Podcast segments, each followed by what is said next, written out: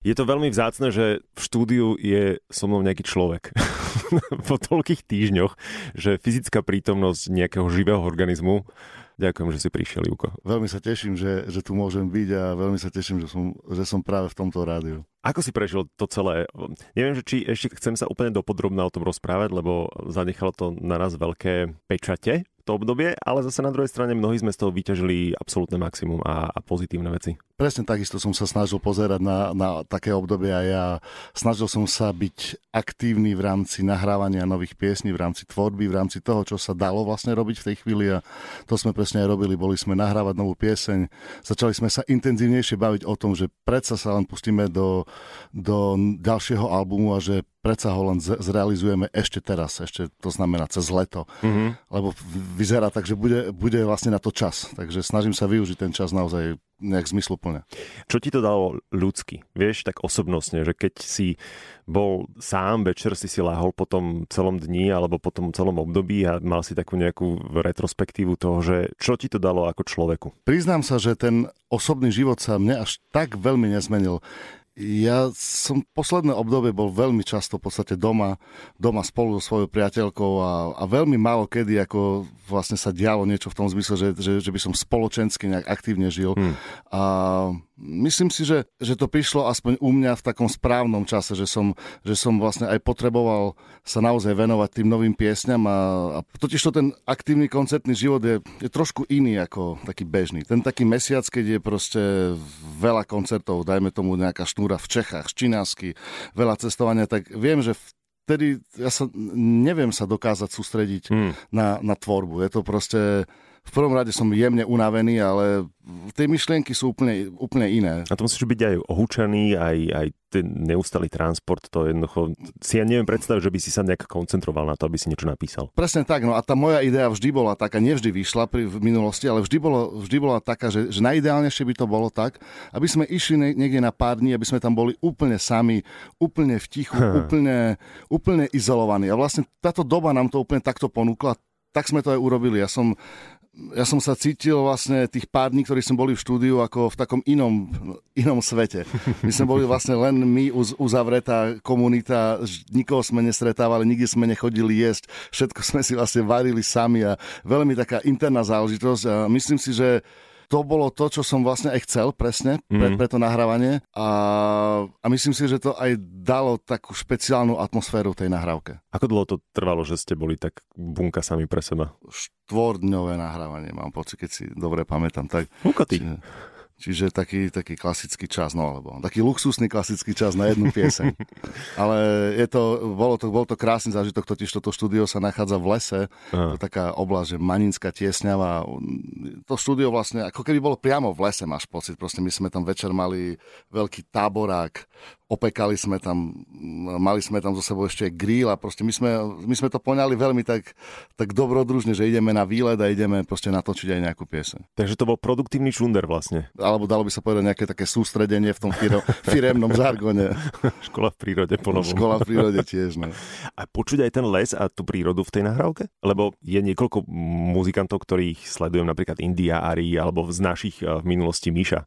Miška Palová, ona počúvala a tvorila celkovo hudbu niekde v priestore a zvuk napríklad stromov alebo drievka alebo škrípania snehu pod topánkami pretavila aj do tej nahrávky, že to nahrávala a potom to bolo aj v nahrávke. Priznám sa, ale že si mi úplne, si to povedal, tak som si teraz spomenul na jednu ten moment, ak som stál na tej terase vlastne v tom štúdiu a tak som počúval ten a už, už som išiel chlapcom povedať, že nejdeme nahrať ten les, ale nakoniec som to rozmyslel. Ale mal som na chvíľu aj takúto ideu. To by už bolo trošku na hrane, že objímame stromy. Už trošku, áno. Nová pesnička, ktorú ste nahrali, sa volá Navždy.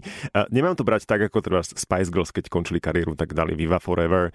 Take That dali tiež nejakú takú, to slovíčko tam bolo, že zostaneme tu mm. navždy. Nie je to tento kontext, hej? Nie, nie, nie. Dobre, je, okay. to, je to, to, to slovo vlastne dáva význam až tej piesni vlastne. Je použité v určitej vete, v určitých vetách a vtedy dáva význam. Hneď som dostal takú otázku od, od nejakej fanušičky, že prečo navždy, že navždy sa nemôže predsa povedať, že to je, že nič nie je navždy ako.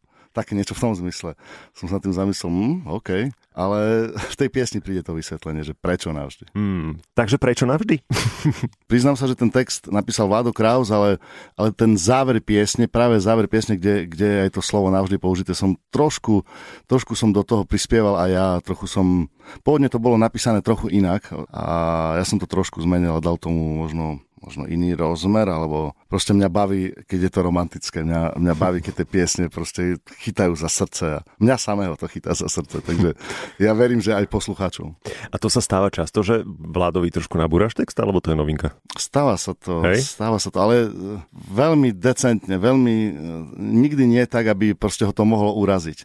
Skôr tak, že mám nejakú myšlienku a proste sa aj nechcem zdať, ale, ale priznám sa, že častokrát to ani s ním moc až tak neriešim ale, a verím, že sa mu to bude páčiť. Zatiaľ to vyšlo stále. A milý Vlado, týmto ťa pozdravujeme z Rádia Express a tvoj text bol zmenený. Ale to, to schválil, to som mu poslal, keď, som, keď sme to nahrali a poslal mi palec hore, že OK. Dobre, tak počuli sme produkt uh, v podaní IMT Smile, ale to nie je jediná vec, ktorú um, aktuálne teda púšťate von. Povedal si, že budete nahrávať aj ďalšie pesničky, keďže teraz koncertná sezóna nebude, alebo teda podľa všetkého bude veľmi limitovaná, takmer žiadna.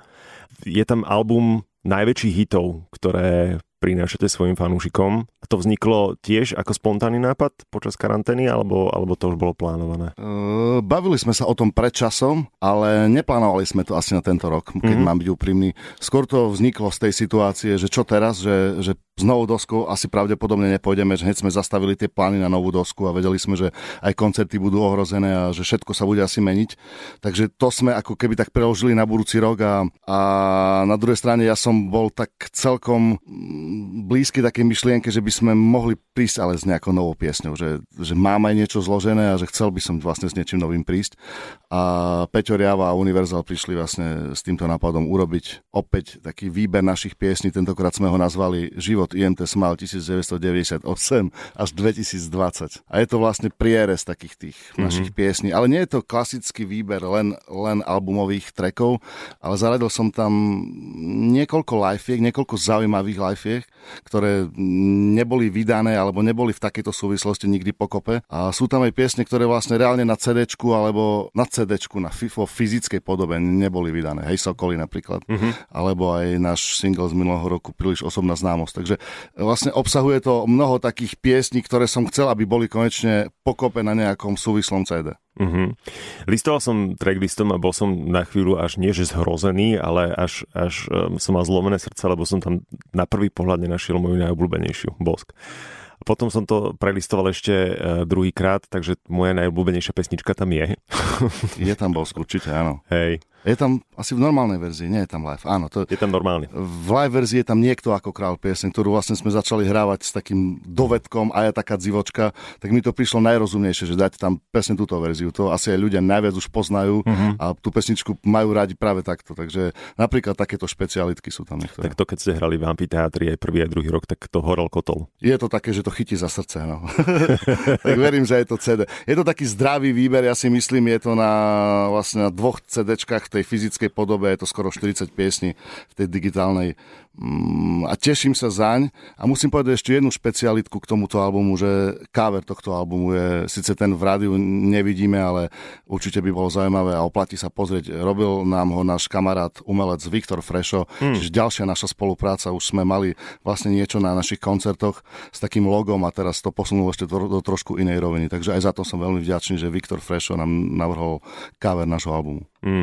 Pozrime sa ale do budúcnosti, to, že vychádza Bezdov a že že nová pesnička prišla a už som to tak načrtol aj s mnohými ďalšími kolegami a kamarátmi som sa rozprával o tom, že čo táto situácia, do ktorej sme sa nejako dostali v roku 2020, spraví s eh, hudobným priemyslom a celkovo s umením. Mm, ja viem, že to pre mnohých ľudí, ktorí milujú hudbu, ktorí milujú umenie, eh, musí byť náročné. Len tá predstava, že napríklad nebudeme toto leto spolu na festivaloch ale tak sa snažím každého z vás dotlačiť do nejakého verejného prísľubu, že keď to príde, tak to bude naozaj giga.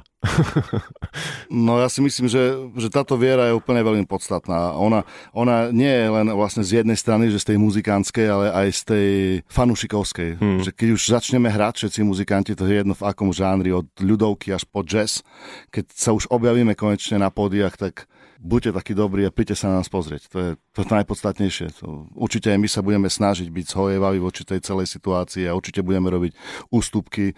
Každému to možno trošičku nejako zmenilo plány, toto obdobie zvláštne, ale ja si myslím, že tá vzájomná podpora, tak ako si objednáme jedlo z, z reštaurácie, tak ako proste si ideme podporiť nášho nejakého človeka, ktorý niečo vyrába, tak tak proste podporme umenie, podporme aj samotných muzikantov v tom zmysle, že príďme sa na nich pozrieť. No, pevne verím, že to bude čoskoro a nerad sa oháňam takým tým, lebo už to znie sprofanované, že spolu to zvládneme, ale nemáme na výber. No, presne, nemáme na výber, spolu to zvládneme, hlavne musíme veriť, veriť tie tie krajšie časy a vieš, pre mňa je, je veľmi ťažké o niečom takom hovoriť. Ja nie som ani ten typ, ktorý by takto dával nejaké také kázanie, ale, ale musím ti povedať, že, že mi hrozne chýbajú koncerty. Je to, je to môj svet, je to, keby si mi vytrhol čas srdca. Hmm.